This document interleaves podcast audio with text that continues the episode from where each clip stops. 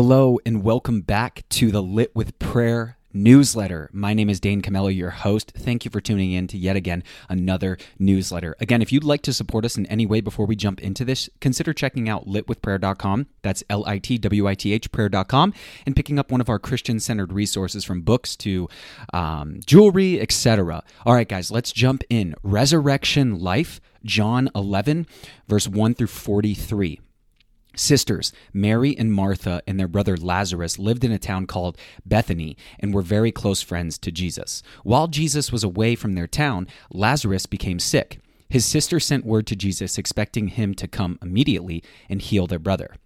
When Jesus heard that Lazarus was sick, he stated to his disciples that the sickness was not until death and it would be for the glory of God. Instead of leaving immediately, Jesus stayed two more days before heading to the town of Bethany. As he was nearing the town, Martha met him and said, Lord, if you had been here, my brother would not have died. Jesus said, Your brother will rise again. Martha said, I know that he will rise again in the resurrection at the last day. Jesus responded, I am the resurrection and the life. He who believes in me, though he may die, he shall live. And whoever lives and believes in me shall never die. Do you believe this? Martha said, Yes, Lord, I believe. Martha went to her house and told Mary to go see Jesus. Mary goes to meet him and says the same thing that Martha had said. By this time, there were quite a few people that had followed Mary, and they were all weeping and grieving with Mary.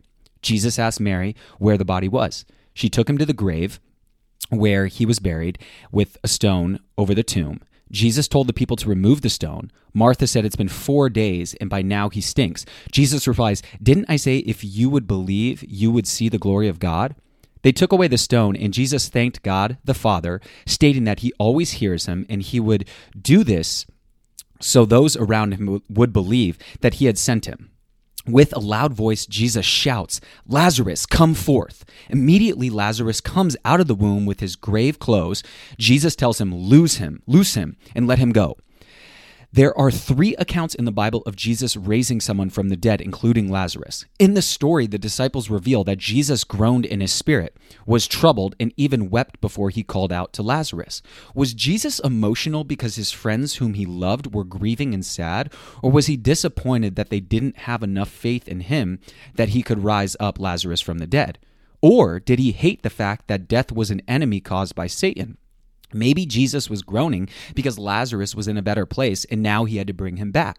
The Bible does not elaborate. The point is, Jesus is the resurrection and the life.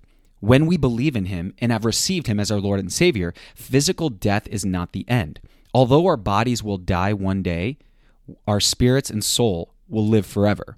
Jesus came to give us life and life more abundantly. Not only that, he planned for your birth and loves you so much.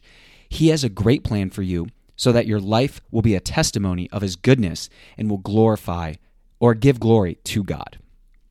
Personal development tip of the week. There are exactly 130 days left in 2021. It might sound like a lot, but it is going to go faster than you think.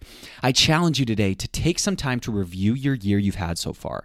I would write down things that you have accomplished that you are proud of and areas you would like to improve before the end of the year. Also, set maybe one goal that, if accomplished, you could say this was the great, uh, this this year was great. Look at the examples below to the questions you can ask yourselves. What have I accomplished this year that I'm proud of? What is what is an area of my life I'd like to improve? What is one thing I could accomplish by the end of the year that if looking back if accomplished, I could say this has been a great year.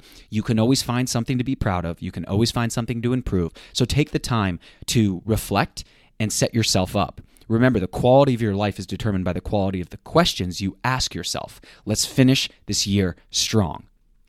Prayer for the week. Dear Heavenly Father, I'm praying over this individual's week. Thank God it's Monday, Lord, and I'm praying for a week of prosperity, success, glory, and wisdom. I'm praying for strength when things don't go the way they should for this individual and to have unwavering uh, faith in things, in all things they put their hands to. In Jesus' name, amen. Thank you guys so much for tuning into this Christian Weekly newsletter. Share it with a friend if you'd liked it and you'd like someone else to be a part of this amazing community we have. And again, consider checking out litwithprayer.com, L I T W I T H prayer.com if you'd like to support us in any way by picking up one of our books, devotionals, prayer books, jewelry, etc. It helps us a lot, guys. And thank you so much for being a part of this community. Thank you for tuning in today, and I look forward to seeing you in the next newsletter to come. God bless.